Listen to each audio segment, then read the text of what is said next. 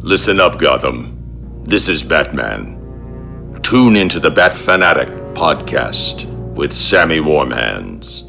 And if you don't, I'll be coming for you. Hey everybody, it's the Rap Night of Dark, Evan Vaught, and this is Ben Polanski. Now, what the fuck did I just say?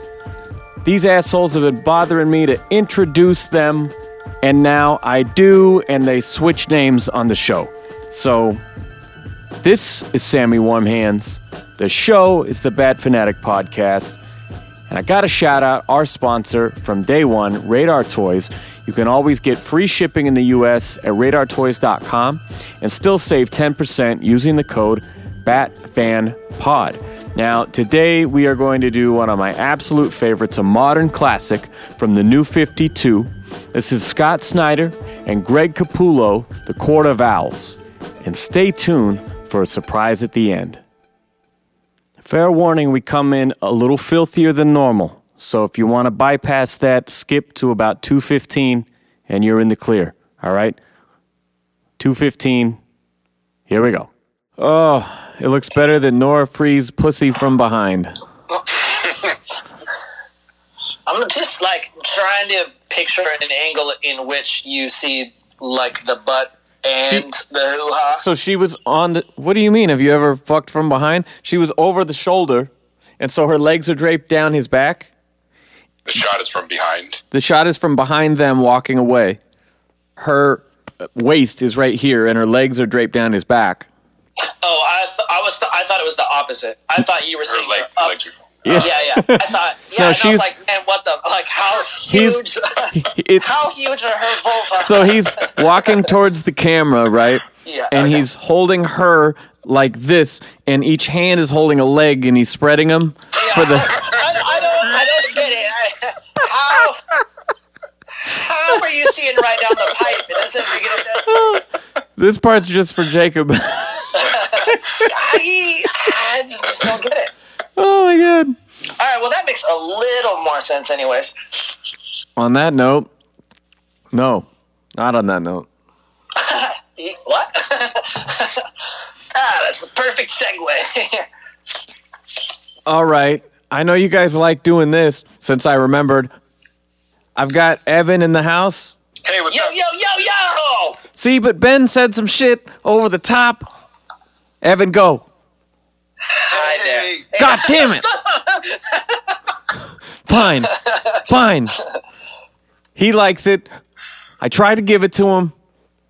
But this is the uh, Batman and Interrupting Evan show. So, I'm Evan. all right. Uh, it's great to be back, guys. Thanks for having me. Yeah. I hope you guys are still enjoying this because uh, I, I am. Uh, well, if you weren't paying me, I probably would be here. Wait, you're getting paid bullshit. Oh! Fuck, I've been outed. Shut up, Evan. All right.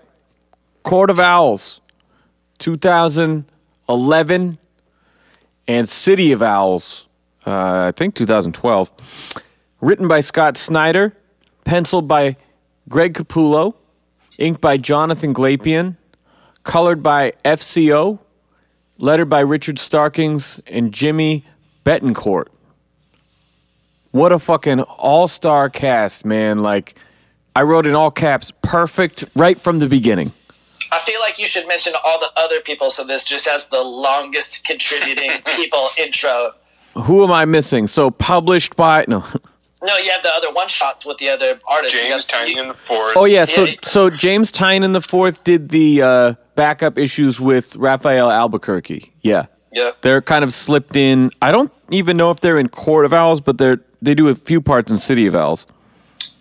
Uh, just City of Owls. I think all those one shots are in the second one. I think that's right. Yeah, that was from what I understand. James Tynion's first writing work for DC was just straight on Batman because he had been sort of a right hand man to uh, Scott Snyder as a, a person he could bounce ideas off of when he was working on this. I listened to him do an interview on a a podcast that's all about Tim Drake. They were talking about that. I'm pretty sure that this was his first work in comics was straight to the number one marquee name. That's pretty wild. Yeah, pretty cool. At what point did Capullo end up doing stuff for DC? Like, how did he? I haven't followed his career other than knowing about Spawn, but how did he get from there to here? What was his first thing? Well, from what I understand, Snyder and Capullo, this is their first shit for DC. Because if you look at like the back covers and shit, they'll say, I Yeah, appreciate all the hard work that Evan puts into uh, all his like phone research. That really means a lot to me. it says like Capullo, Spawn, I Scott, mean, it spawned from 93 to 2000. Scott Snyder, American Vampire. So yeah, I think this is their first shit for DC for both of them. And then around the same time, I think Snyder did Black Mirror with Jock. I haven't read that one yet. We should do that. Uh, that- I like Jock. Murphy also had a little run on American Vampire too. Oh, really? Yeah, Murphy had like Punk Rock Jesus and American Vampire and Batman Tokyo Ghost. Callbacks. I really like Ray Capullo's art style. It lends itself to multiple different kinds of Batman scenarios because it's kind of cartoony a little bit, at least with the uh-huh. faces and some of the proportions, but it's still detailed enough to do the, like some more of the horror looking elements. Yeah. across really well in it. That, that's what I love about it is that, particularly in the later stuff like the death of the family, when you get the really gnarly, disgusting shit. I mean, and you have a little bit of that in the the Talon fights, but then when Bruce is going mad, you know, he starts looking pretty Oh my Yeah. god, yeah. That element is amazing and then also like you said just these scenes of the actual characters in tuxes talking or whatever. It it sort of has that Bruce Timm archetype in its DNA, you know. Yeah, it looks cartoony in a good way. And like Yeah. big broad shoulders and chins and things like that, you know. That's how you know Lincoln March is going to be someone because he just looks like Bruce Wayne, but he's a half a foot taller, Well, a half a foot wider. I remember when I first picked this up, I'm reading the first issue going, wait, what, who's talking? Which one am I looking? I'm like, I'm like, man, I don't know about this artist. Like, what, why the fuck do these guys look the same? And then, uh, you know, you turn the page a couple times, you're like, I don't, yeah, no, the art is pretty fucking great, actually. And, but like, at, at first, because that's one of the first scenes, it just confused me. I'm like, what, who is talking? Like, which one is, they both look, I thought that was Bruce talking. I think that his standard character facial art is my like least favorite thing that he does. I think it has a decent style to it, but you have some artists that they do traditional drawing techniques like hatching and cross hatching and stuff really well. Um, you'll find that it goes both ways sometimes. Some people only do a simple style and can't do complicated. And Capullo, I think, is more like the opposite, where his best stuff is where there's like a lot of crap going on and a lot of lines. Yeah. And then when stuff looks more simple, it looks less good to me. So I, my least favorite things are just like Bruce Wayne's face talking. I, I think I'd rather see the city and, and Batman and all the other stuff. I can get that, but but when he's wearing the mask, I really like the way this Batman looks. Yeah. and it's the same Oh, simplicity, yeah, yeah. but I just like that. It looks different from Batman I've seen both before and after because of that. It almost looks more like Wolverine, like the way they draw Wolverine or something. Yeah, that's And true. I- Artists draw only- Wolverine.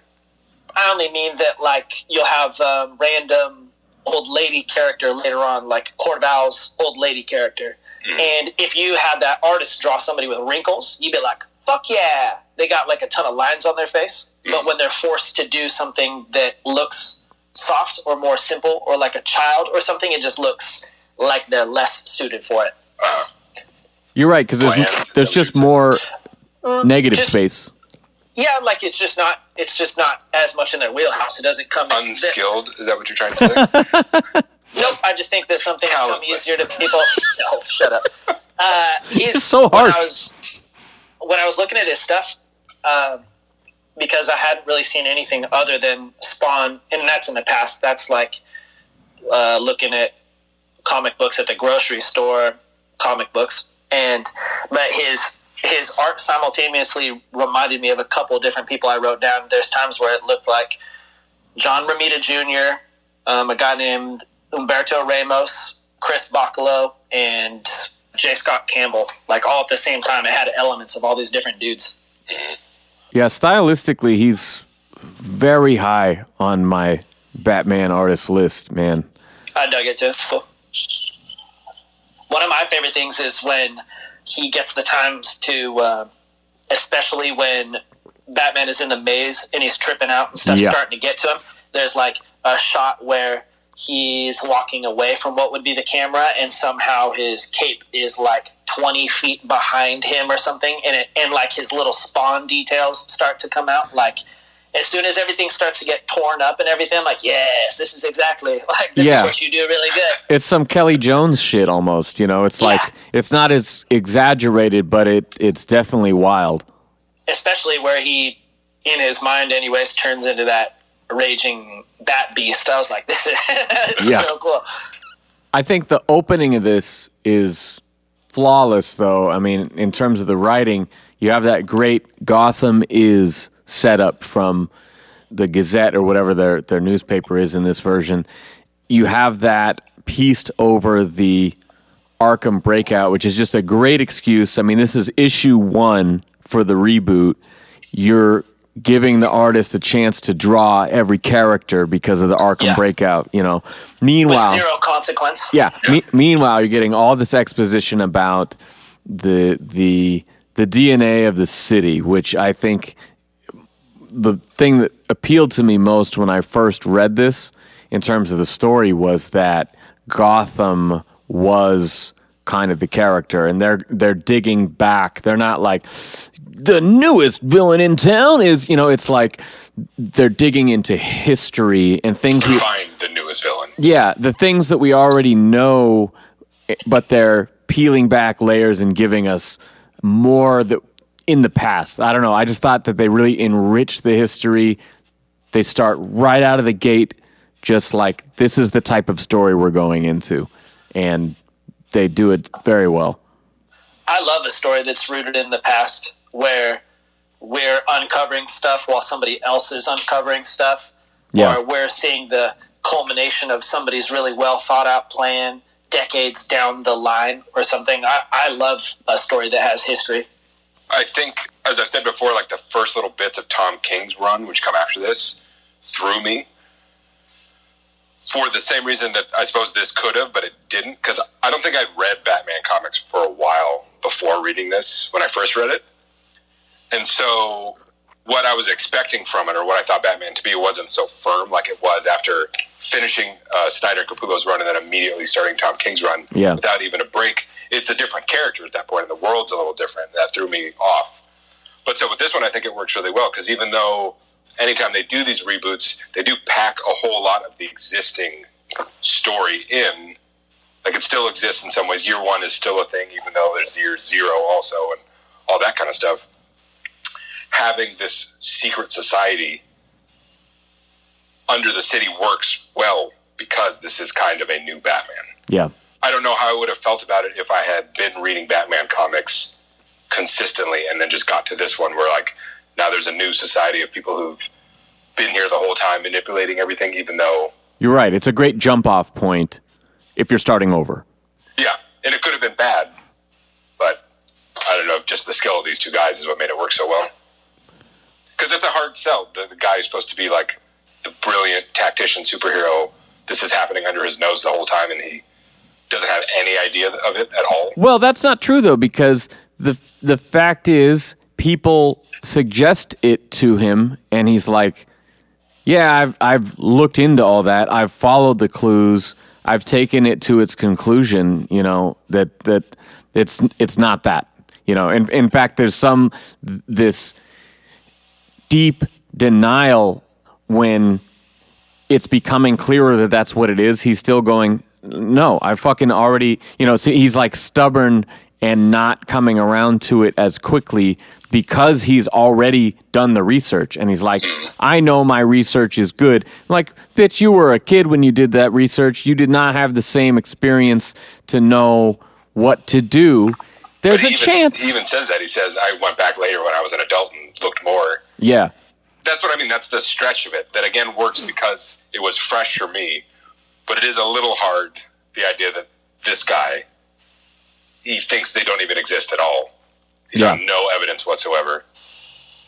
I, I think that part of it ties into the fact that he doesn't want to accept.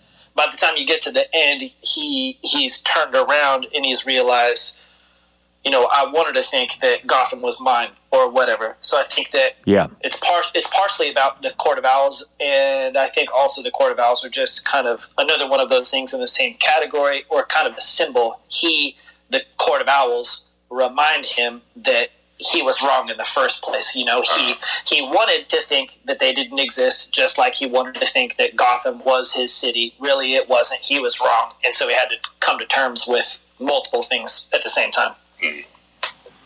How about the uh, Joker showing up to fight by his side in the beginning? I, I when I was read dope. this the first time, I I, I was ready what? to go. This is stupid. This Yeah. is very Like, dumb. yeah. You're like, what the fuck is going on right now?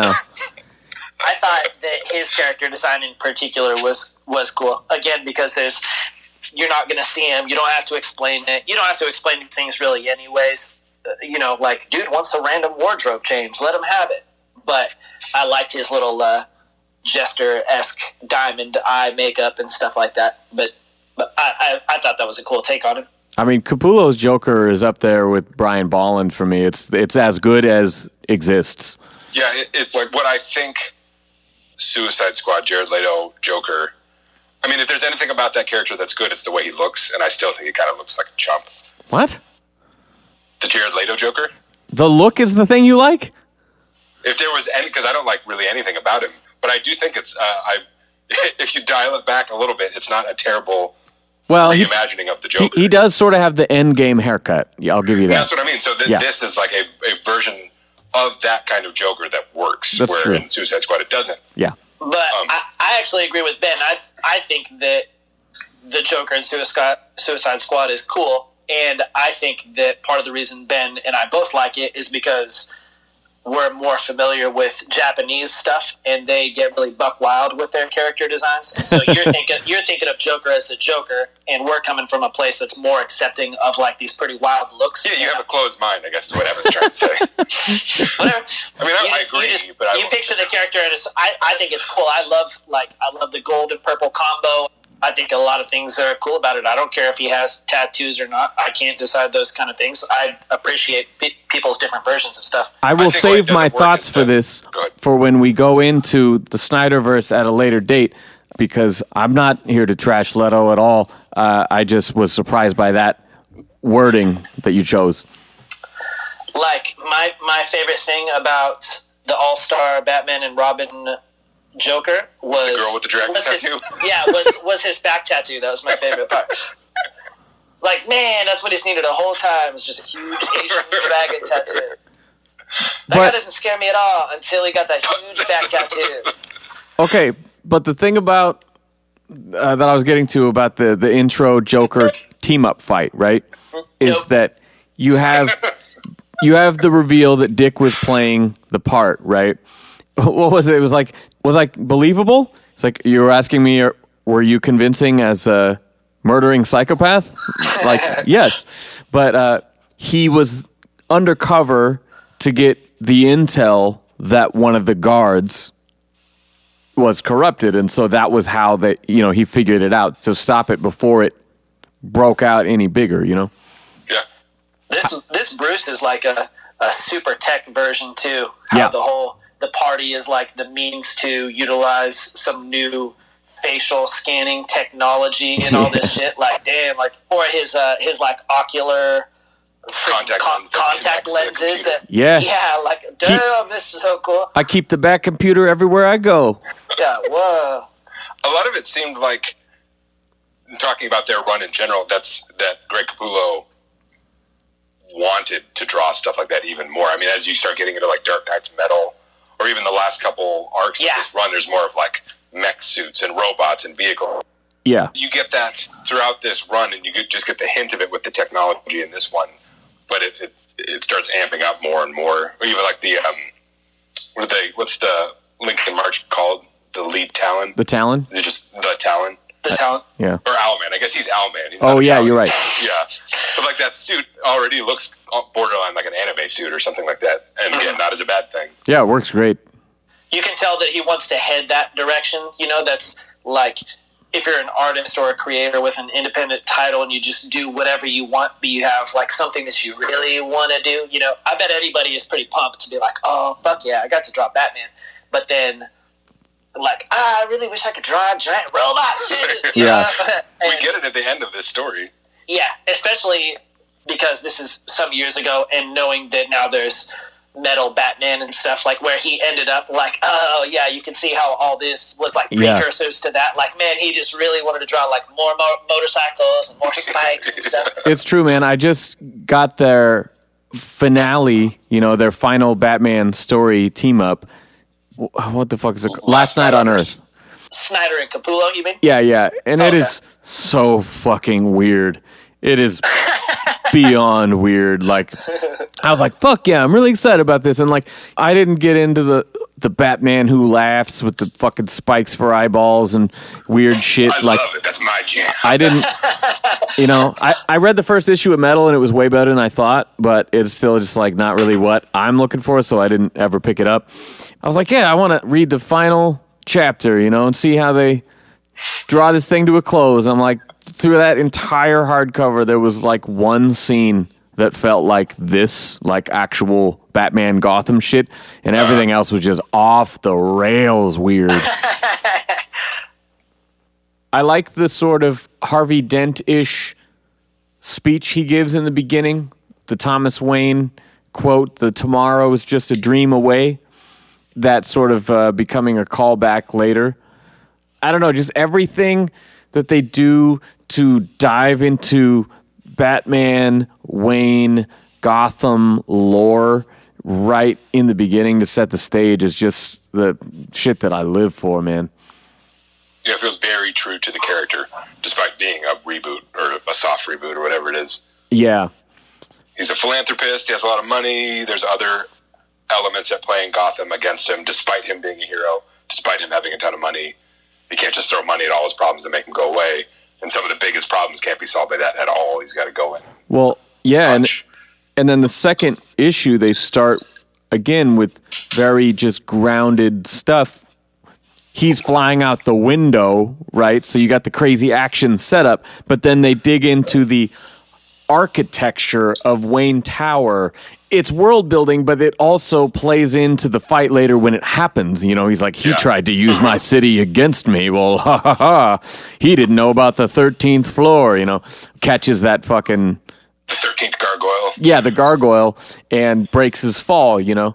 I think all that shit is so cool because there's nothing it's like I talked about breaking bad writing, you know, Vince Gilligan would show you something mundane and you're like, "Why?"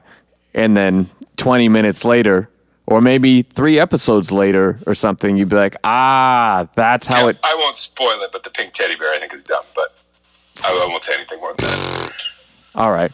I just mean little stylistically, you see what I mean? Yes, I do. Yeah. You're wrong, but yes. Okay, well, I'm out. See you later. No one challenges me on my own podcast. Thanks for listening. I'm Ben Polanski. Oh, do a fake outro right there. That'd be great. Back. Sam's not here anymore. We killed him. Uh, so we dig back into Alan Wayne, the fund that was used to build the properties of each of the owl's nests, quote unquote. This is the stuff that he found when he dug into that hidden 13th floor. I think it's cool they give you ancestry on the Waynes and the Pennyworths in this series. I really dug just getting to see each of those Talon nests that he finds has a different visual theme Yeah. Yeah, being built in a different era. these have existed for a long time. Here's some different examples. Yeah. Though there's nothing really extraordinary about the lettering in this. For some reason, I really freaking like it. Like it, it really, it really fits.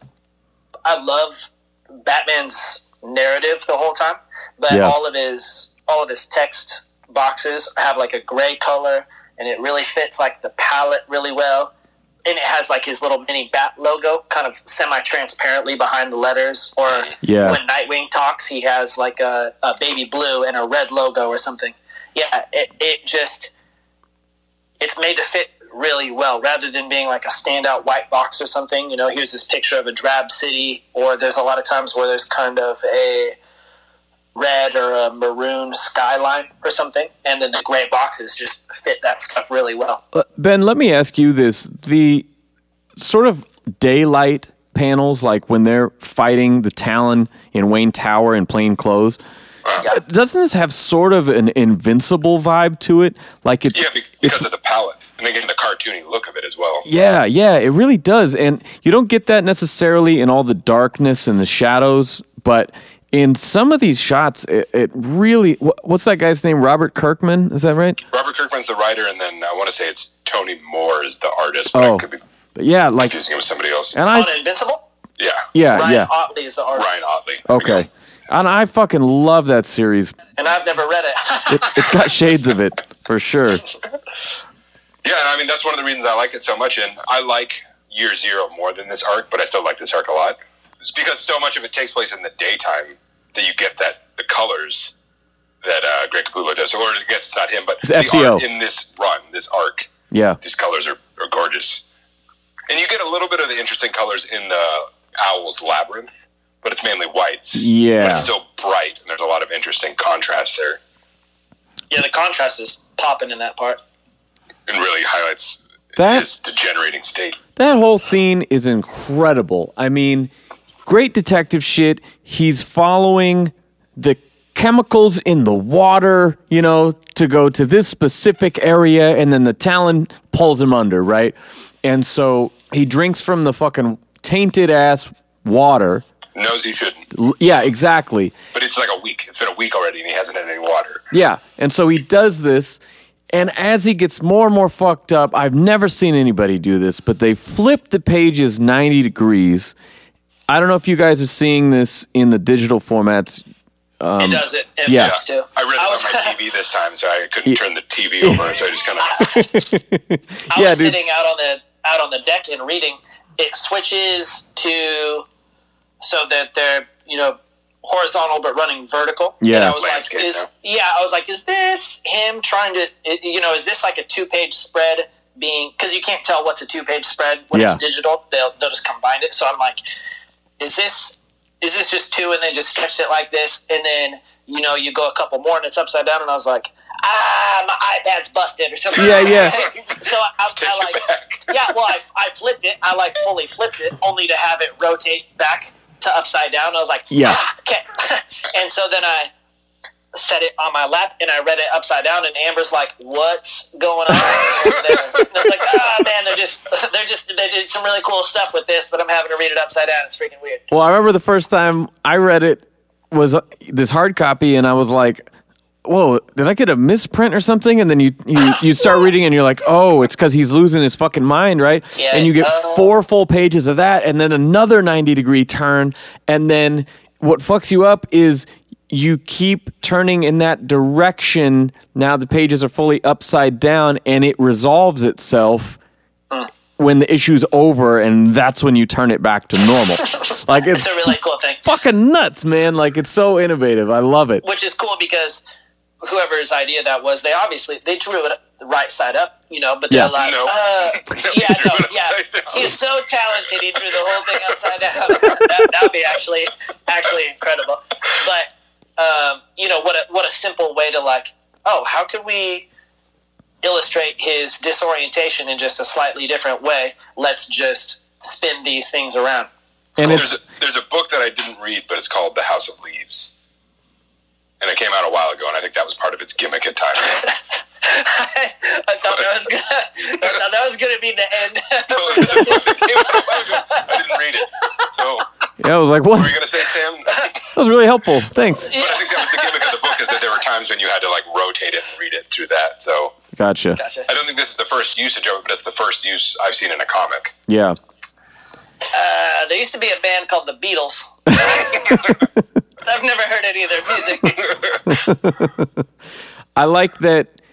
This is the kind of intelligence that we want to see in Batman, where he's deeply down this psychological rabbit hole and physically trapped in this fucking maze, right? And then as he's hallucinating his elderly parents still alive, that is the thing that's like, oh fuck, no, this isn't no, no, this isn't real. He's self aware enough, even as intoxicated with the chemical as he is, that he can jump out of it, you know. it's cool too to have the perspective of somebody who's as astute as him because anybody else would probably kind of a layman would have less of a narrative or less of an idea of what was really transpiring and so batman who's like so so smart and so lucid and stuff Yeah. He knows he's been drugged. yeah he knows what's up yeah he He like described the feelings. yeah, water. That I got idea. Got to do it anyways, and it, it- you know, you you really get his struggle against it the whole time. No, Bruce, shut up, Bruce. You know, he's talking Yeah.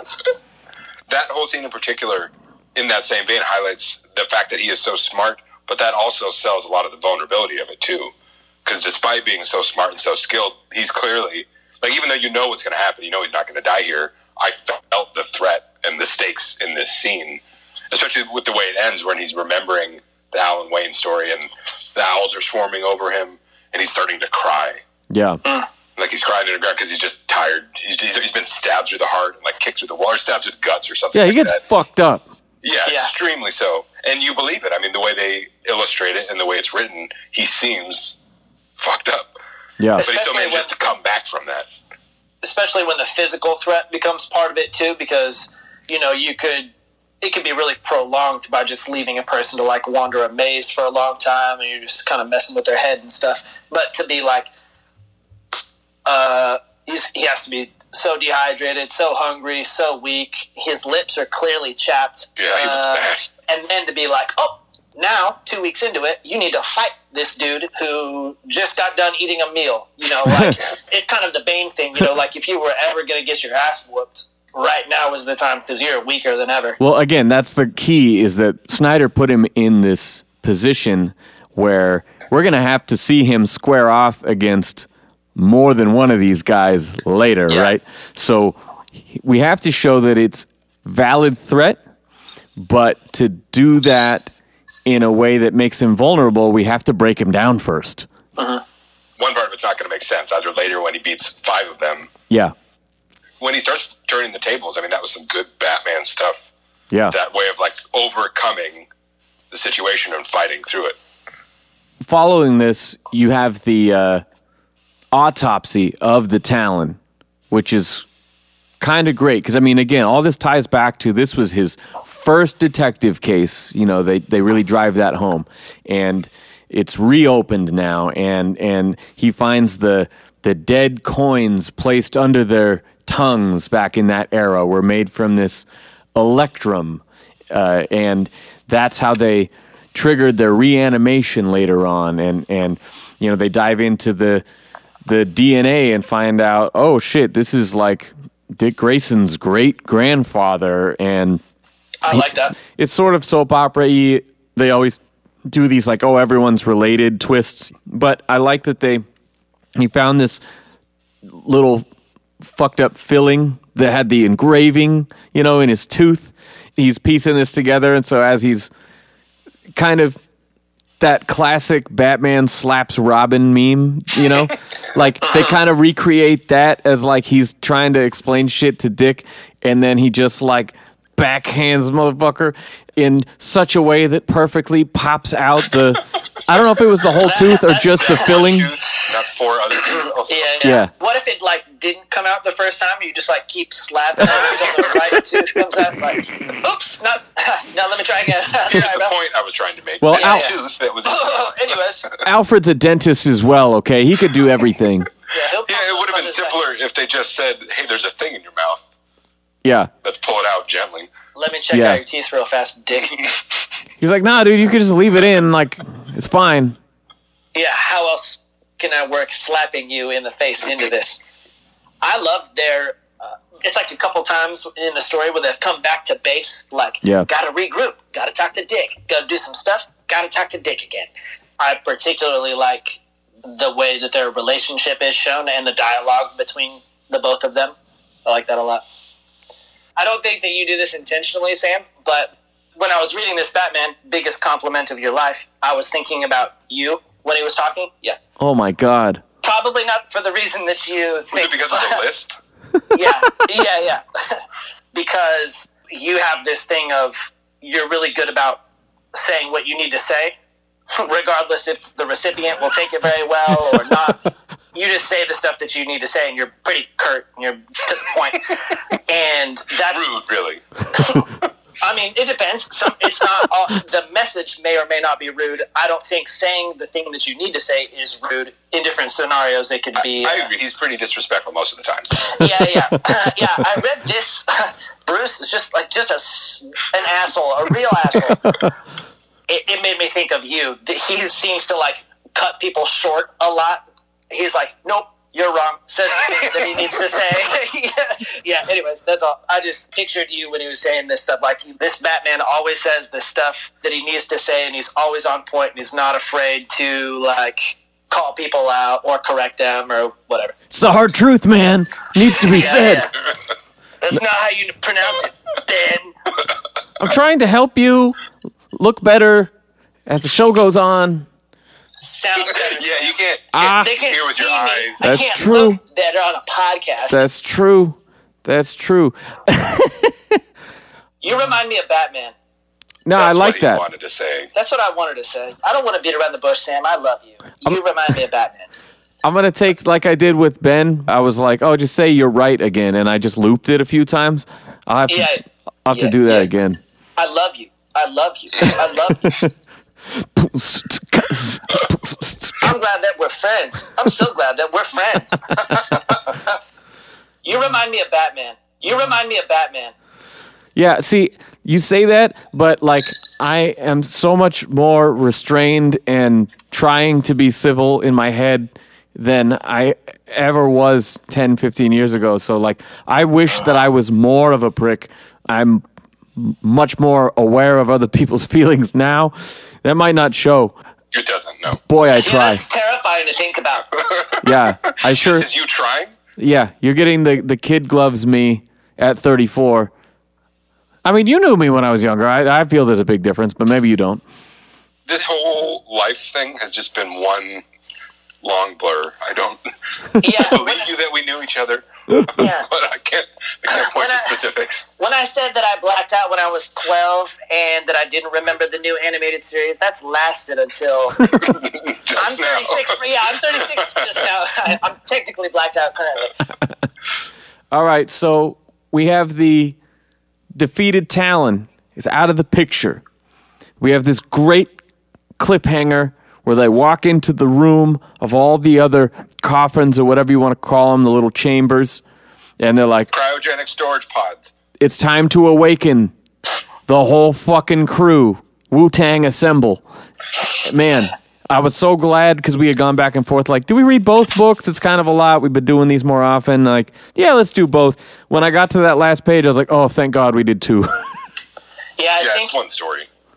if we would have left off, I would have been like, so the people are birds or they aren't birds? Man.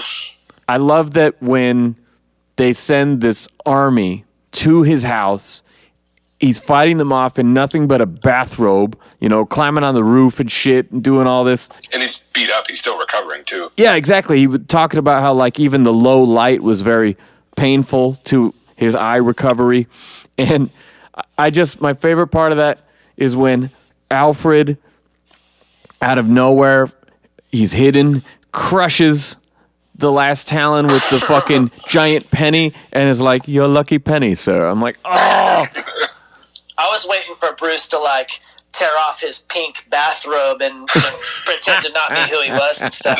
Hooligans in my house. Yeah, yeah, hooligan. yeah, I'm like, That's this seems funny. out of character. Where's his Where's his pink bathrobe?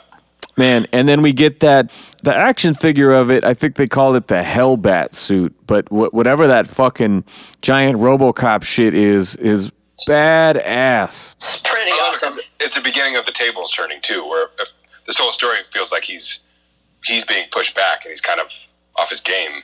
And that moment of just him busting out of that thing Like- in a giant suit of robot armor. You're in my house.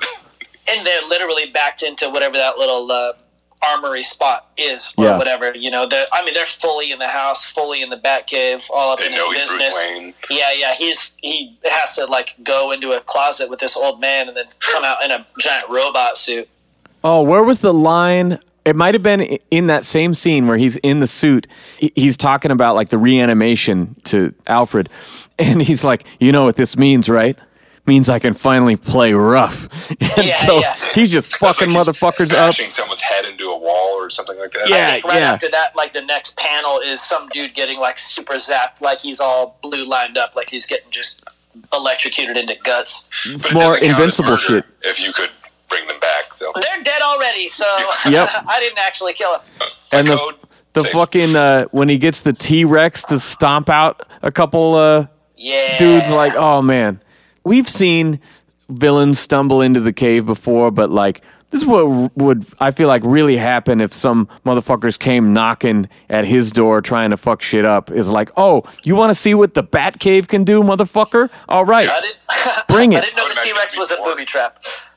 I, I would imagine it would be even more than the way it was shown here. Like, I think every single thing in that cave is a weapon. yeah where's the trap doors you know There's way more trapdoors.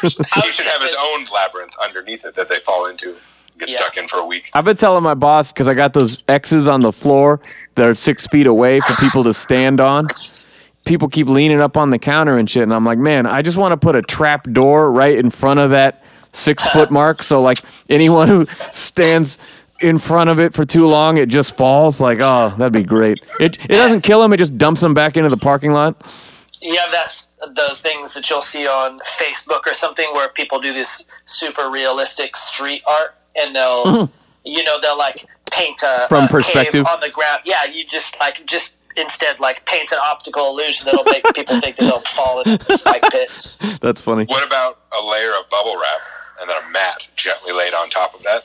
no So i want anytime i want to shock them i want to scare the fuck out of like they drop through a thing But that's I think the bubble wrap will do it more because they'll step on the thing and it'll pop and they'll go.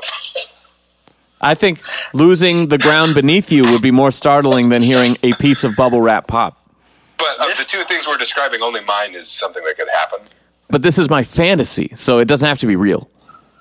Well, you are the biggest piece of shit. this, this is the Sam that I'm talking about. All right, so the Bat family protects the targets while Bruce goes to Lincoln March.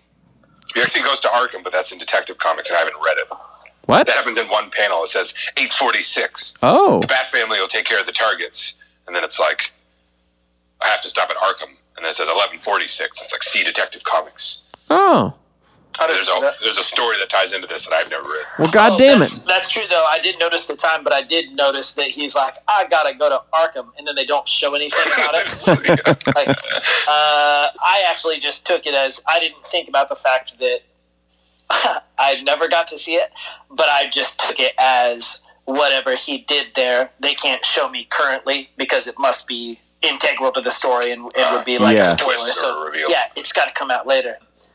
I was going to say that Ben was talking about all these different owls' nests, and it's cool that you get to see them through the uh, throughout history. But also, I feel the same way about the Talons in general. I think it's cool that this created an opportunity for, say, uh, Capullo had like twelve different designs, and he liked all of the designs, and couldn't really settle on one. But this allowed him to do all of them instead versus like whittling a character down to one final design. He's like, that's dope, that's dope, that's dope. And I'll just do all of them because there's just a crew of, you know, they hardly talk, they're hardly even characters, Yeah. but here's just all these, you know, this one's a swashbuckler, this one's a pilgrim.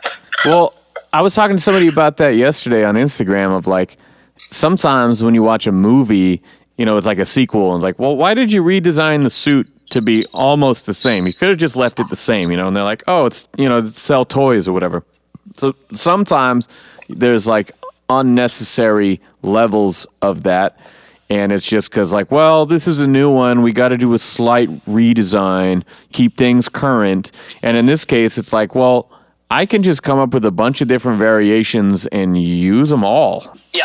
Yeah. kind of a rare you could- opportunity You could have a crew like the Foot Clan, they all wear Yeah. identical uniforms, but these are all similar in theme, but slightly different because they're sort of periodic, and then they're also beefed up with uh, new tech too. It's interesting the shots that they've shared from the set of the Batman with Pattinson. Uh, his stuntman has those um, big things on his gauntlets that sort of looks like the Talons costume in, in this. It's, I'm wondering if they're going to do any sort of tie-in in the film because they they did this Court of Owls stuff a little bit in Gotham, the TV show, but uh, it'd be cool to see it, you know, in like a, a real big budget serious movie. This two trade story would fit in a movie nicely. Yeah, For sure. And I think that a, a live action version of these Talon costumes would be awesome looking. yeah. So what I was getting at though is that scene where he finds Lincoln March is just a, a great misdirect. You know, he's already the hit's been carried out. He's bleeding out. You know, he's like giving him this uh, list of names. You know, for the court. Batman's gonna leave him there and just be hot on the trail. I'm gonna figure this shit out. You know, goes and scares that old bitch in the tower at the Powers building. So I watched Batman Beyond as a child, some, but I didn't watch all of it, and I didn't watch it the same way I watched the animated series. Although even that, I didn't. I don't think I watched as much as you guys did. But so I like that one of the main villains in that show is a Powers. Hmm. Like from the, it's I, I think I don't think I'm fucking that up. I think that's who it was. But so I, with her being a Powers too, I like that. Like again, tying in existing elements of Gotham Yeah, that we know. So like these super rich, super powerful families are the same that they've always been. So finding uh-huh. interesting ways to tie them into the story, I like.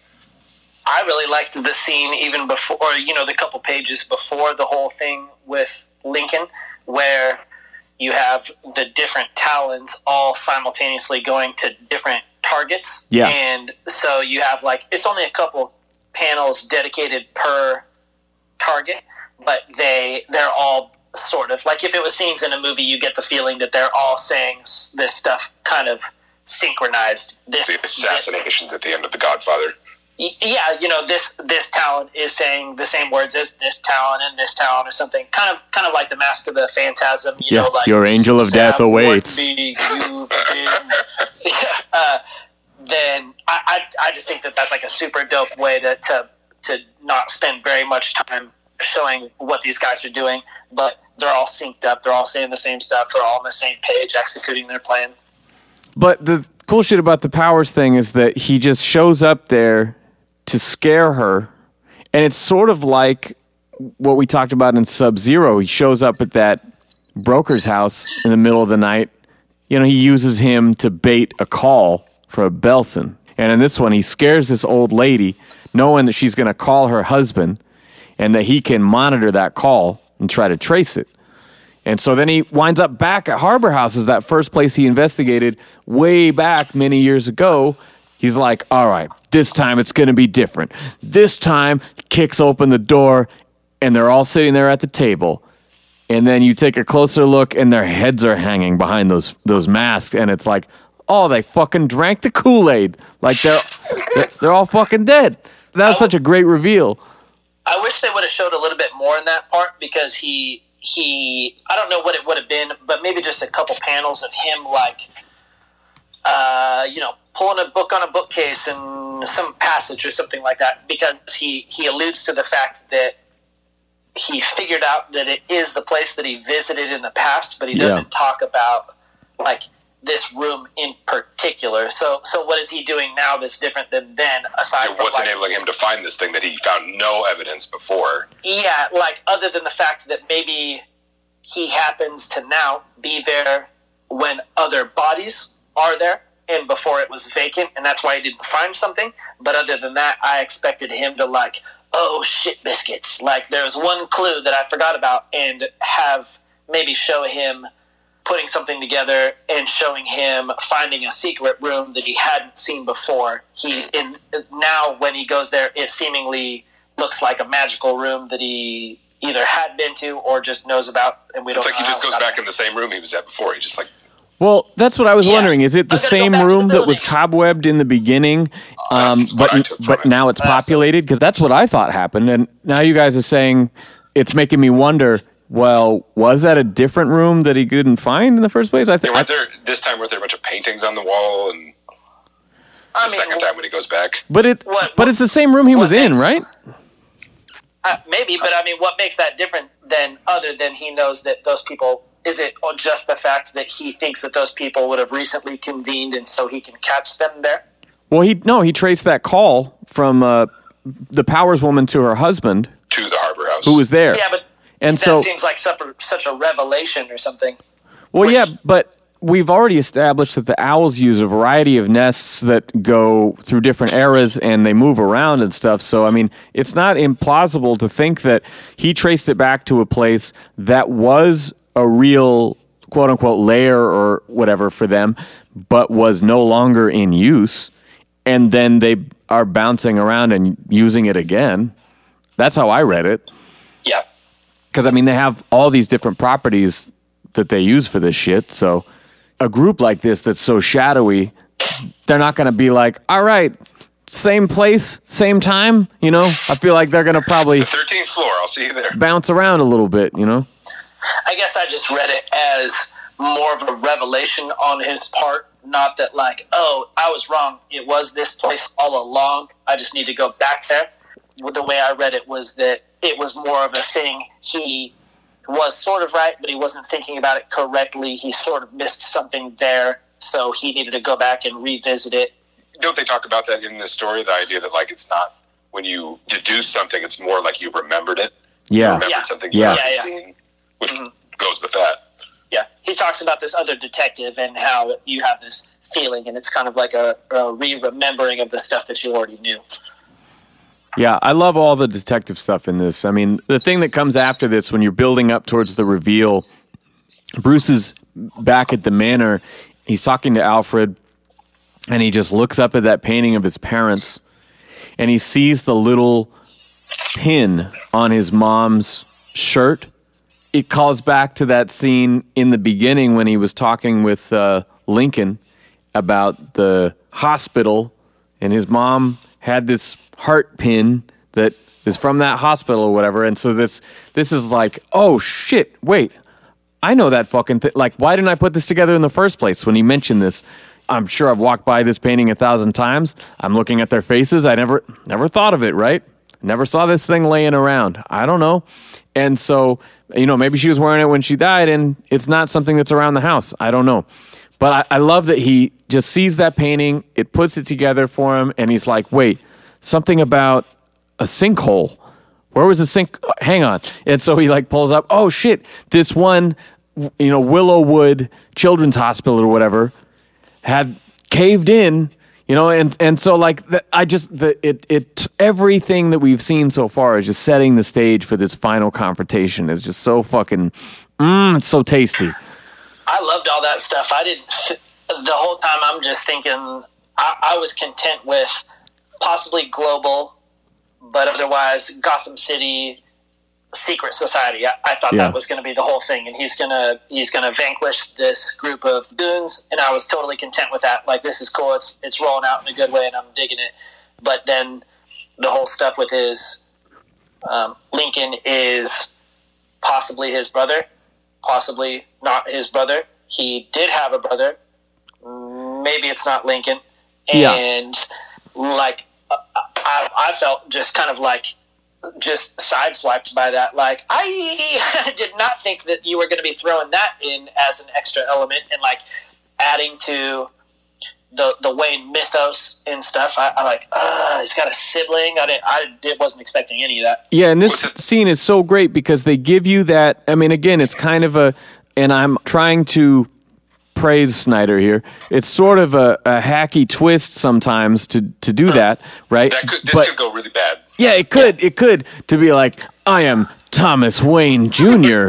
you know, he's like, okay, Brother. you know. Yeah. But like it was so well done and and you're just peeling back the layers and and it's oh it turns out that he was the one who uh, laced the court's, you know, fucking ceremonial drink or whatever and and and killed them all. So he uh you know, basically he put the hit out on himself like he just like, there's so many great things at play here and then to plant the seed of doubt 'Cause so they give you the big reveal, and then you're like, but maybe. And Yeah. then another but maybe. And so it's like, okay, so wait. And and you start to dig back through the memories and like, well shit, there was a car accident. Um yeah, she was pregnant. Uh I don't think he survived the night. And they start digging back into what really happened. And so the just the idea that maybe this guy's telling the truth or Yeah.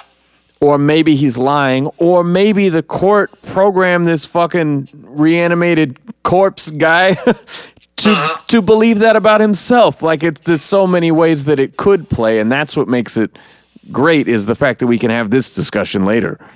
Yeah, and you get to the Alfred's dad backstory later on, and he's talking about the, the car accident Oh. at the intersection of Lincoln and March. Like, Yep. Ah, like God dang it! It's cool because you don't know what to think. You know, you And so you it, if if that had been like let's say the intersection that creates uh, crime alley whatever that is you know that's the sort of thing that i feel like a batman writer would do right that the big twist if you're going to use a lincoln march sort of thing and you're merging street names for the location of this tragedy you're going to uh-huh. use the one that we know that is the catalyst for batman the crime alley murder of the Waynes, right? But they're using some other littler one that happened uh-huh. prior to that, and so you're not seeing any of that shit coming. Well, it could be it could be a little bit of a criticism. I don't. I, it, it isn't for me, but when you have clues like that that lead to something where it's like, my name's Lincoln March, don't you remember? Like the two streets where, like, that being the audience and having never seen that, it doesn't have quite the same effect as if we had seen that in some way. But that's hard to do when you're introducing so many new elements like the car crash, a brother, all those. Yeah. It's hard to layer that stuff in earlier without giving away why you're even showing it to us. and you're really counting on the the fact that people would have to be really observant of the illustrations. You know, like Yeah. if you showed this fiery car crash and happened to feature the street signs, and then the person happened to read the street signs when they're probably just focused on moving forward in the story. You know, that like that's that's the reader being a detective, and not that people don't do it, but that would be that would be like quite the conclusion for people to reach. Also, Crime Alley makes a terrible name, so that would be stupid. Well, no, but I mean, if It's you took colloquial. It's like I'm Crime Alley Wayne Jr. this character's going to come back and he's going to be called Crime Alley. So, yeah, yeah. Super rich, super wealthy, super awesome, Crime Alley. okay, so then we have the epilogue with uh, the Tynion Albuquerque one shot here from Jarvis Pennyworth. I love that it's just in the form of his letter to Alfred. We get this great character development for Martha Wayne standing up against corruption and fucking fighting these motherfuckers. She's like nine months pregnant or whatever and still just like taking no shit. And Thomas is like, Yeah, I mean, I get it. We'll win the next round. She's like, Nah, fuck that shit. I ain't playing. You know? I, I just I really like that. Then we get the Lincoln and March detail there. Again, that was not something that the fucking character said out loud. That's something we uncover on our own later that not even Bruce sees. You know, that's fucking Yeah. the a part of the shit that makes it so enjoyable is that again like you said the reader gets to be the detective a little bit. She planted a willow tree in his memory and you're like oh shit. So was that willowbrook sh- like thing real? Like because at this point you've already believed okay this story was planted by the court. This Talon uh-huh. believes he's lincoln march. He believes he's thomas wayne jr he's not. But then you see she plants the willow tree, and you're like, well, what the fuck then? Is that maybe there's something more to that? And they leave it ambiguous, you know? And we have the threatening phone call to Jarvis saying, like, you better take her to this place next time and that's not what happens. So the court comes after him. It's like so satisfying on many levels.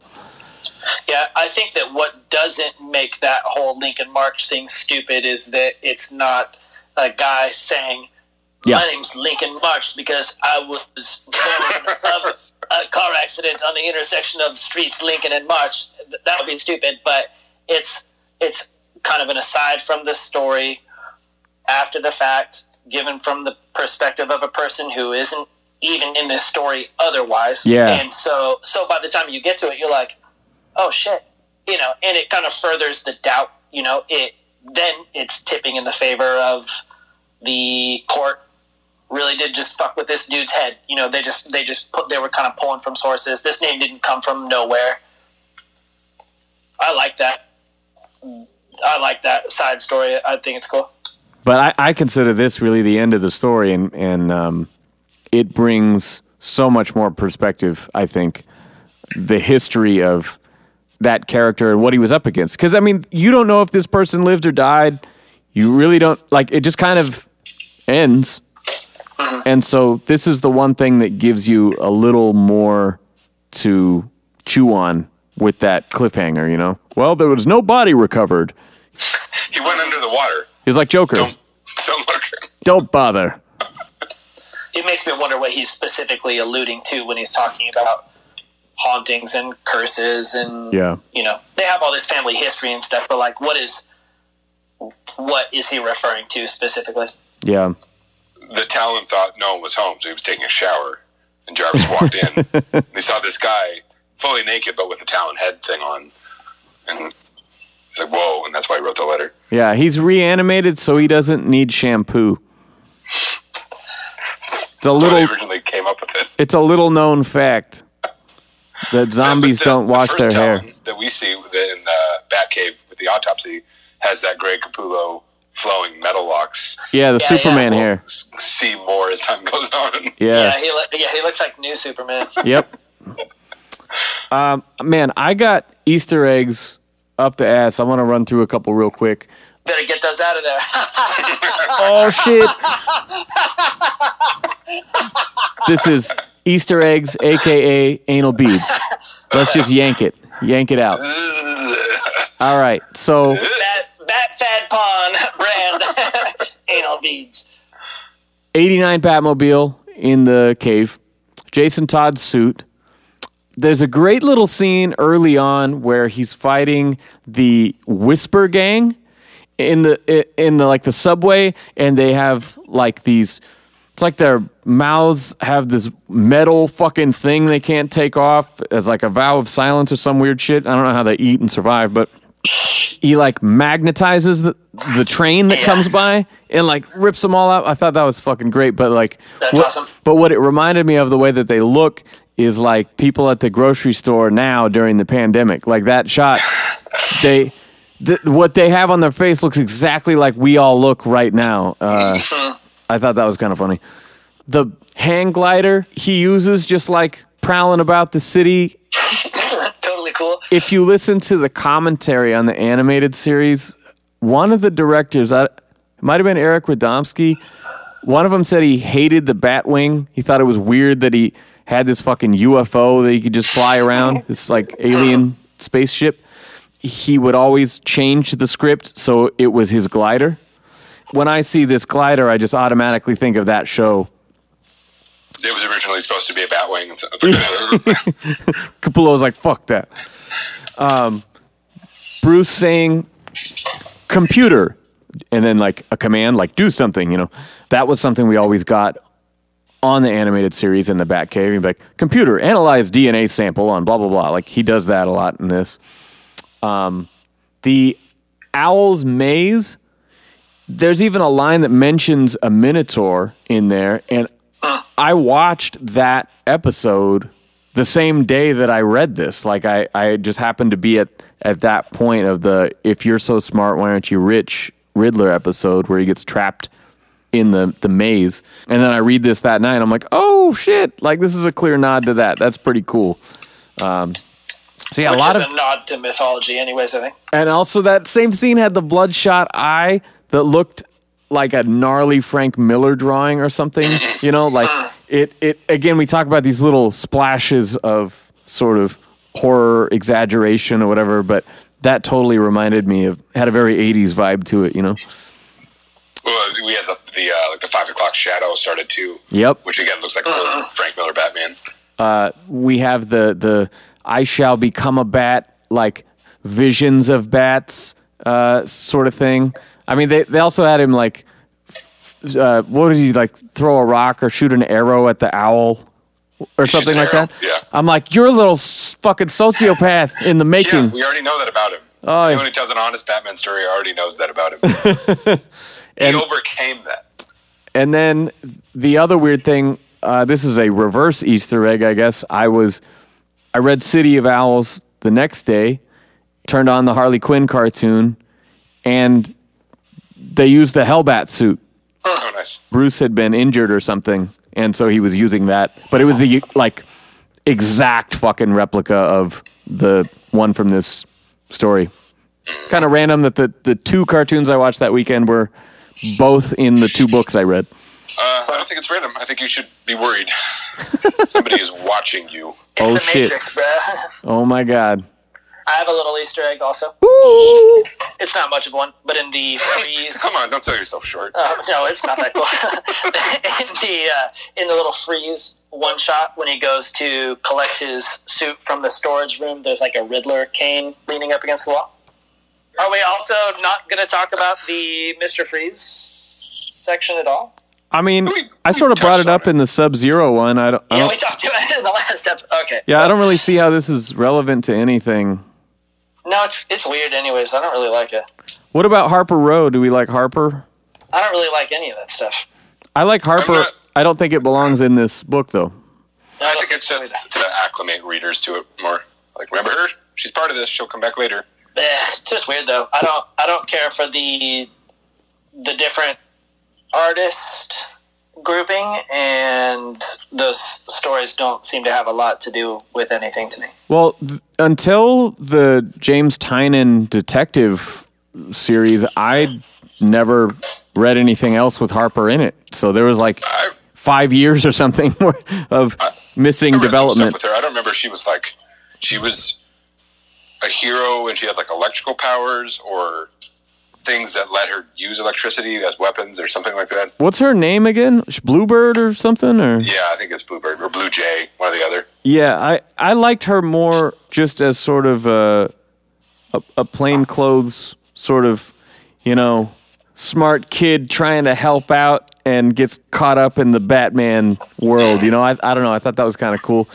Again, I haven't read enough about it, so I'll just claim to be ignorant, but saying I I don't really have any interest in going down that rabbit hole of another. She actually becomes the new Batman if you're Yeah. current in comics. Yeah. But like another young kid who's smart and gets, oh, now you wear the costume and, you know, now we're going to call you this and you fight crime. It's like, eh, we got enough. Yeah. I wasn't familiar with that character at all, so I'm just like, what the fuck is What is this? Yeah. Who is this? I, I Like, like, not dope. what was the, she had a, a good uh, exchange with Alfred in here that was actually kind of funny. What is it that she gets to go to some fundraiser or some event Yeah. because they're going to remodel her fucking. Uh, it does tie into his whole plan to revamp the city and stuff, and that's why she's you know she won a raffle, and that's why she's there. Oh. It ties back to the beginning with the whole fundraiser ball and stuff. I'm- it's just kind of weird. That's right. Okay, so I wasn't remembering that, but I yeah, I just opened the page and him saying a better, brighter Gotham is just one dream away, and so Yeah. um, I forgot that it was the same scene that starts the book, and that's why it's in here. Yeah. but yeah, I love Alfred walking up as she's filling her bag with cookies from the Yeah. trays. He's like, "You're making a serious error, young lady, if you leave leave." without tasting the brownies." yeah, yeah. That part is funny, and I do like that the story kind of ends with the whole Gotham is revisiting that as Yes. a subject, Yes. and then as a whole story, when you include the Harper stuff, then it kind of ends where it started as far as a timeline and the whole fundraiser and stuff. And I thought that was cool. Just the artist change up is is a little weird to me, and when I thought about where that makes it end versus if it had just ended at Capullo's stuff, Yeah. which one I preferred, and I just preferred Capullo's large eyeball and uh, and the main storyline ending. Man, for me, the Jarvis chapter is Oh, is really what makes it though. Like, if you take this from Gotham is, and then end it with the Jarvis letter burning up, this is one of the most perfect Batman stories to exist. Yeah, I think that if uh, Capullo had stayed drawing the whole thing the whole time, and then it ended with that, I like that. Where it sort of ends, Bruce in the present, I'm going to continue watching over the city, brand new resolve, and then actually end it in Yeah. the past is pretty cool to me. yeah, Also, I hate that Mr. Freeze with his little stupid mohawk thing. I, I hate that design. I don't like that at all. And the exposed arms to go with it. It's just kind of fucking hardcore, man. You don't like it? No, I thought that his suit was fine, but I genuinely dislike his little mohawk. Yeah, I also don't like it. To me, it goes hand in hand with it. Just like I don't like that version of Mister Freeze. I don't like. He was already interesting enough. He doesn't have to be a total creep. Yeah. I don't know. I like it. Oh, but but I did I did like the uh, well one I like how he busts into Penguin's casino Yeah. and he's like, well, you actually better make this look like a robbery. So then he like kills his goons up on the balcony. I'm like, well, that's fucking cold, literally. Oh, oh, Oh. Ah, nice. Shit, he did it. But I did like the the weird different backstory and the stuff with that girl not being who he thought he was and stuff. Anything else we want to talk about in terms of pros that we didn't mention? I like the parallel of him investigating the owls when he's younger and then getting trapped in the harbor house for a week Yeah. and then having that happen to him again later as Batman. I think that's a neat little callback. Yeah, I think there's. Good lord. Did you bring your turntables out? What are you doing?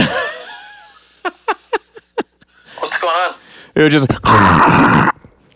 Maybe my mic's rubbing on my shirt. I didn't, I didn't do anything crazy. I Your- looked at a book and it made a bunch of Your sound. your nipples got hard and it rubbed the mic. Yeah, yeah. Oh, yo, yo, yo, yo, yo, yo. Oh, sorry, dudes. No, uh, yeah, I think all the the the great world building, the past and present being so linked in every aspect in this, and just innovative things like the the hallucination turning the page and just I mean uh, the action whether it's like magnetizing that train or him being on the motorcycle and pulling a dude out like while he's riding by it and throwing out like I mean there's just some great fucking meaty shit like every page has something to be excited about My pros list says Bat Robo Suit, Hot Bat Knuckles. Uh, I liked when he's when he's fighting Mister Freeze and he has those like cattle branding brass yeah knuckles that he's punching him with. That's cool. when I read that again I thought I wonder if that's where not Scott Snyder but Zack Snyder got that idea for uh, Oh, uh, Batman versus Superman. also sort of disappointed in that fight. He punches Mister Freeze like three times and then. Okay, granted, he's got the quote hot bat knuckles, um, but but he punches him three times and then Mister Freeze is just donezo. I was like, that's uh, well, that's, that's that's the weird nature of Mister Freeze because Mister Freeze is like not a ninja. Yeah. He just has ice a gun. He has an ice gun. So- Mister Freeze has ice powers from his hands. don't punch him. Well, I mean, if, if you get close to him, he's he's over. His whole thing is he's got to be able to keep you at a distance to Yeah. blast you. He gets such a good shot and so smart that he always knows what to freeze Yeah. while you're running at me plans. Um, I've been doing some some yard work around the house lately, and recently I drank from the hose out front, and it was really reminded me of like being a kid and drinking from the hose. And Mister Freeze drinks from a hose in this, and I, I thought that was going to be the end of it. I, he like he like busts the hose off, and then he's taking a drink, and I was like, no shit, I just did this. and but then he spits it on some goons, and I was like, oh okay, cool. Never, Yeah. never mind. I just thought it was just You didn't spit yours on anybody? Nah, I thought he was just taking a drink from the fire hose. I know what he was doing. Eh, See, Was that a reference to UHF? You bet it is. Ah. You lucky, lucky little boy. You get to get a drink drink from from the fire fire hose. Yay! You're a lucky, lucky, lucky little boy, because you know why? You get to drink from the fire hose! Have you seen that, Ben? No. Oh my, Oh my God! Do yourself a favor. Yeah, just watch it. Yeah, watch Weird Al UHF. Cons. All I wrote down was uh, the changing of artist in the backup issues. That's just weird. And I guess I would lump in the out of place one shot at the end too. that was kind of a twofer with the artist change up and the weird aside. Yeah, like it had such a good ending. Just stop, quit while you're ahead. Yeah, I think why- some of it was to tie an existing Batman villain into the Owls because he keeps repeating that like they're the ones who tricked him, that they took his technology to bring the Talons back to life. I mean, yeah, I think but that like was the goal. I don't Yeah. like it either, but it just doesn't matter at that point. Yeah, it made me think of White Knight also, like just somehow tying Mister Freeze into this weird history of other people also again. I just wanted to draw him, dude. Yeah, that's true. It's just, yeah. My cons list says Freeze's hair, artist switch up, which I don't really appreciate the side stories, nor do I like the fact that they're drawn by other people. And then my other thing was just a gripe, but in the fight between Batman and Lincoln March, they're up in the air and they're by an airplane. It made me think of a couple things. It's fiction. I know this. oh They- great, these guys are CinemaSins. Yeah, yeah. I'm, I'm going deep. Science. One, they can't be talking. They are at the very least by an airplane. It's just fucking incredibly What? loud. Yeah, yeah, What? you- yeah. The word bubbles aren't extra big. They're not yelling. They're talking. You I'm still talking like this. And I mean, Batman is like in an engine that he can't he can't hear. so one, Have you guys hear. have you guys seen Shazam? No. Oh man, there's this awesome scene where like uh, in the climax, they're he's fighting the big bad at the end, right? And they're flying in the air. The villain starts making this fucking speech, and I'm gonna lay out what I'm gonna do to you. And then it cuts to a wide shot, and they are like three blocks apart in the sky. yeah. and uh, Billy's like, "Are are you talking to me? I I can't hear a word you're saying." And I thought it was perfect because it's exactly this kind of shit you're talking about.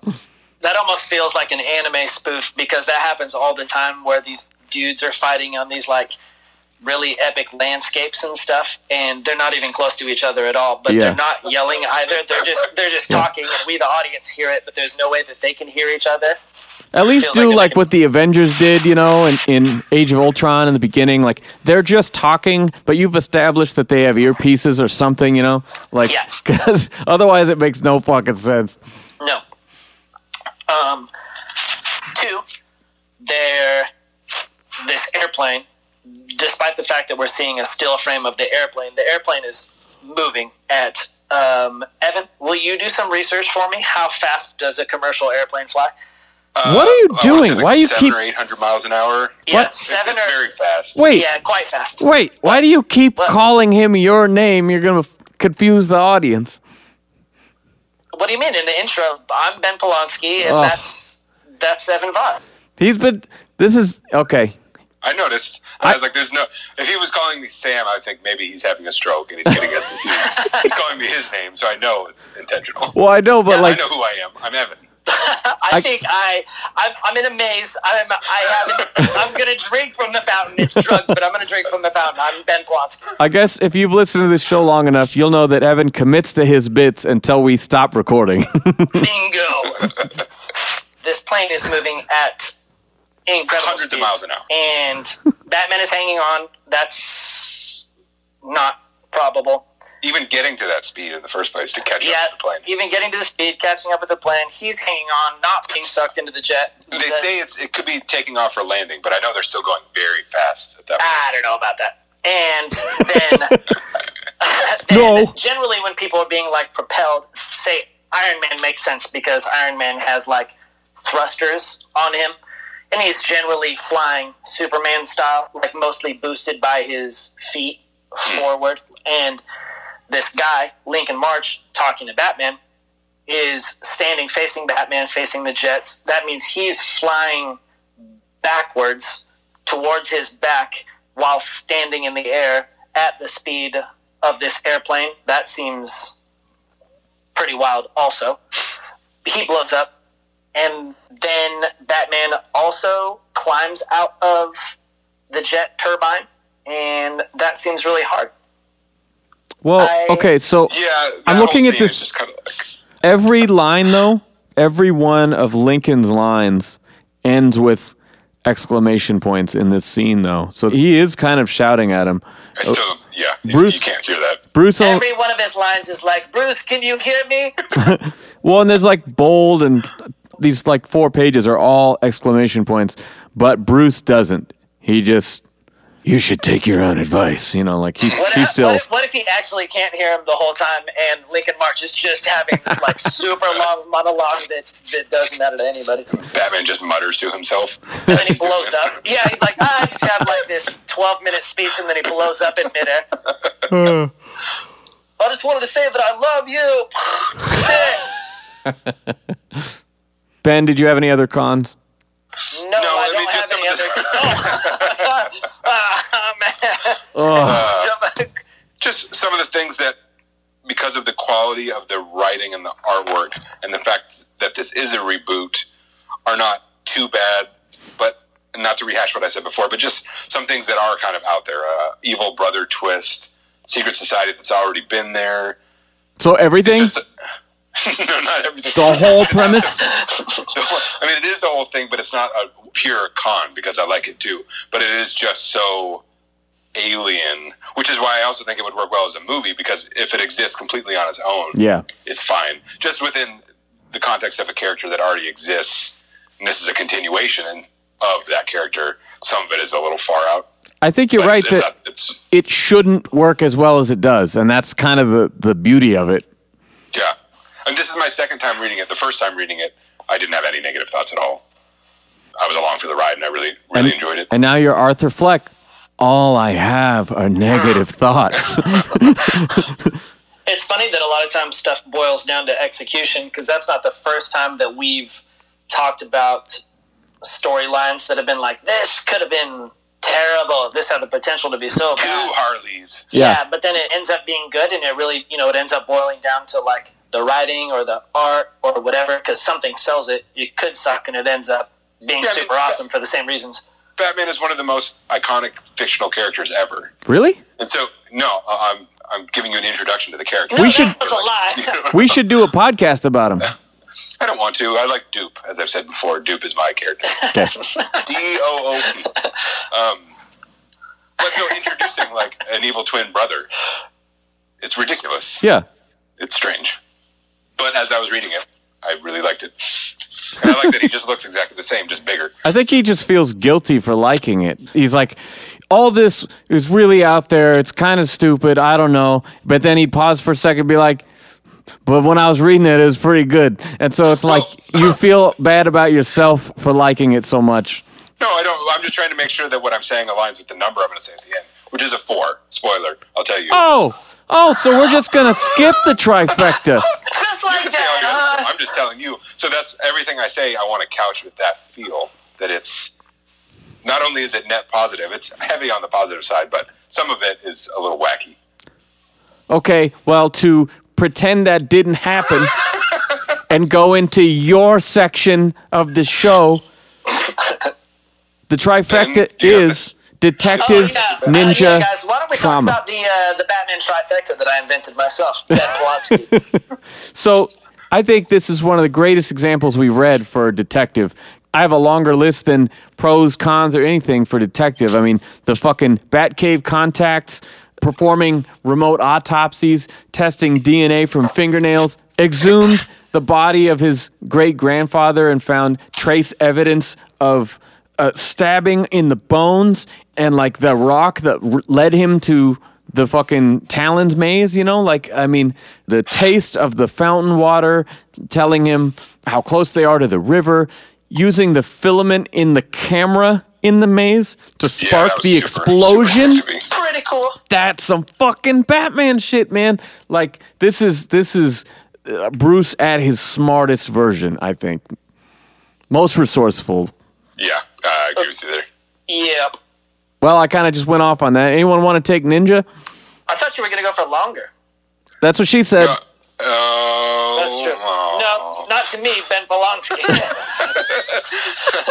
See, they always say uh, it's a bit much. no, no woman has no woman has ever griped about my stamina. I got shit to do today, man. Um, yeah, I mean, I, I the, the detective thing I, I explicitly marked because that really, with the uh, the potassium chlorate in the lens, yeah. like that really stood out to me. That he, he's observing everything that's going on around him, despite the state he's in, and figuring out a way to use his environment to his advantage. But so I think that goes with the ninja thing too. Yeah. But his overall physical ability, I mean, he's taking on these guys who were the right hand assassins for the secret society that's so secret, even he didn't know about it. So they must be pretty tough. And yet he still takes them on. He survives in that maze for a week. Yeah. And, uh, no food, very little water, it's drugged. And the bathrobe fight, Yeah, completely. no utility belt, no armor, no preparedness. Yeah, they say Batman could beat anyone with enough prep time, right? He had no prep time. He's basically Uh-huh. caught with his pants around his ankles and he still comes out victorious, you know? Yeah. The really the ninja thing for me is in that maze, how fucked up he gets and still manages to come through. Yeah. And though I like the way they portray that of him, like becoming, at least in his mind, like a beast. Mm-hmm. Coming Yeah. back from the scene right before that is him on the ground crying, ready to just give up. Yeah. Well, on that note, trauma. Not a lot. I mean, this is very so. much tied to his parents without necessarily being tied to their murder specifically. I appreciate that he shows emotion, especially in the maze. Like he's capable, he has a range, he's he's in a low spot, and he's really desperate. But then he also returns to like standard cold shoulder Bruce Yeah. in the Batcave stuff. So you do get like a little bit. It's not motivated by trauma. It's just like, damn, like this dude that we know to be to to be a really durable guy has also been pushed to the limit. You know, you could you he even sheds a tear sometimes. And then he uh, turns back it- into Sammy Warm Hands. Yeah, and then he's yeah, and then straight back to Sammy Warm Hands. I like that the whole Lincoln March thing allows him to uncover some forgotten memories, sort of like we saw in Batman Forever. Actually, is one of the better parts of it, where he's, oh yeah, you know what that did happen. There was a car accident. There, oh yeah, my mom did. You know, and, and have him piece together a little more of his really early. I mean, age three is you're just barely making memories at that point. So, um, I do think that that stuff's cool to dig back on the early years without repeating shit we've already seen and, and, and you're actually giving the character something you're giving him a part of his past back It's a little risky in the same way I complained about that other stuff before, that it's like you're concocting stuff. You're coming up with a new backstory for him, which is risky. It works well, but it is a little like, oh, yes, those repressed memories I had. Actually, there was that one time when we were in the Himalayas and I went through and i'm not with you no one is. I'm two steps ahead of everyone at all now you're batman all right. Well we know ben's rating. Ev? I'll say a four also. i give it the five man. I fucking I, this this story thrills me. I really get a kick out of it and i love the way it looks. Honestly, I think that the only stuff that brings it down to me is the side stories and the other artists. yeah. Um, if, if it existed by itself, or if maybe even if it included all the same stuff, but with the consistency of the same artist, then I would feel a little bit differently too. I love the main storyline. I just don't care for the other stuff very much. yeah I read it digital this time, and I pretty much only read the Batman issues, so it didn't have a lot of the side stories.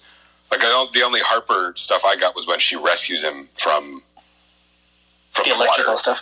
Yeah. Uh, that, that- I didn't get any of the other stuff. yeah that was it it was, it was just the one issue Oh, I thought there was a thing of her in the fundraiser too. That's it. And but isn't that the same in the one that I read, the Mister Freeze story is kind of plopped in the middle ish. Oh, really? Annual. Yeah, and then Oh. it returns to Court of Owls or whatever it is. If you And look at the book, what does it say? What does it collect? collects Batman 8 through 12 and Annual 1. And so when I read it, the Harper shit is tacked on after the Jarvis epilogue and then the That's how- and that's how then mine was. and then the Freeze issue is tacked on after that. Oh, my freeze stuff existed during the Owls storyline. Okay. it- it I'm reading it, interrupted I'm giving it the the 5 star going like, yeah, I'm just pretending that fucking post credit scene doesn't exist, you know. Uh, Yeah. But like I yeah, got- I could see how if, if you're reading the story and that's in the middle of it, you'd be like, what is this whack shit? Well, Evan. Yeah. I mean, excuse me. Well, Ben. Yes. Assuming and that stuff isn't in this story, what would you rate it? Assuming none of those side stories were here. I think a five. The narrative is awesome. The characters are dope. Greg Capullo isn't my favorite, but I still Oh, really I like it hate a you. lot. and and mostly the story really does it for me. I like this culmination of history, secret society stuff. He's the illest, man. Look at that. Oh. Look at that. I talked about Jim Lee's stuff when we did the All Star one. Yeah. and how some pencilers really are pencilers in like the ultimate sense of the word. It's possible that they work in other medium, but really that's their thing. But it also makes them really reliant on an inker. Yeah. And you have those in between covers, and you'll have pencil versions of the covers. Mm-hmm. And a lot like Lee's, his art leaves so much room for interpretation that you can really see how every single inker would make his stuff look very different, I would think. Without having seen a lot of it, he must lay his pencil sideways his shades. So it's like this really broad stroke. Like, well, how is a person supposed to interpret that? Because what do you do with that with a pen? I bet that he works really quickly and he's more about pumping this stuff out. He's got this consistency, but I don't think that he like pours over the details. He lets somebody else kind of fill in with their imagination. He just puts a lot of faith in the inker, lets them do their thing with it, and then together it just is whatever it ends up being. Well, a lot of his then I don't undersell- defined to me. Jonathan Glapion then because I don't really know as much about you know drawing and the process as you do and so I really sing Capullo's praises a lot as as being one of my favorites. So shout out to Jonathan Glapion for uh, the the inks on this. We already mentioned Well, it, the colors from FCO, but Like they say in Mallrats, the inker is just a guy who traces. Comes over later and just traces over everything. that was chasing Amy. Oh, whatever. See, Dogma. I'm playing my fuck it is. role. Nice job, dumbass Evans. I mean, what really makes that sink into me is like, um, in particular, there's um, after the maze stuff. I think you have one of the one of the issues. Like the next issue is Batman over the shoulder, looking like a crazy uh, like owl character. Yeah. He's got like he's got claw hands and, and he's in feathers and stuff. And one thing I noticed about then the next version is um, like an ink or colored version. One, one of the hands is altered. So either like Capullo decided after the fact, or somebody else decided after the fact that it was weird and he wanted to change it.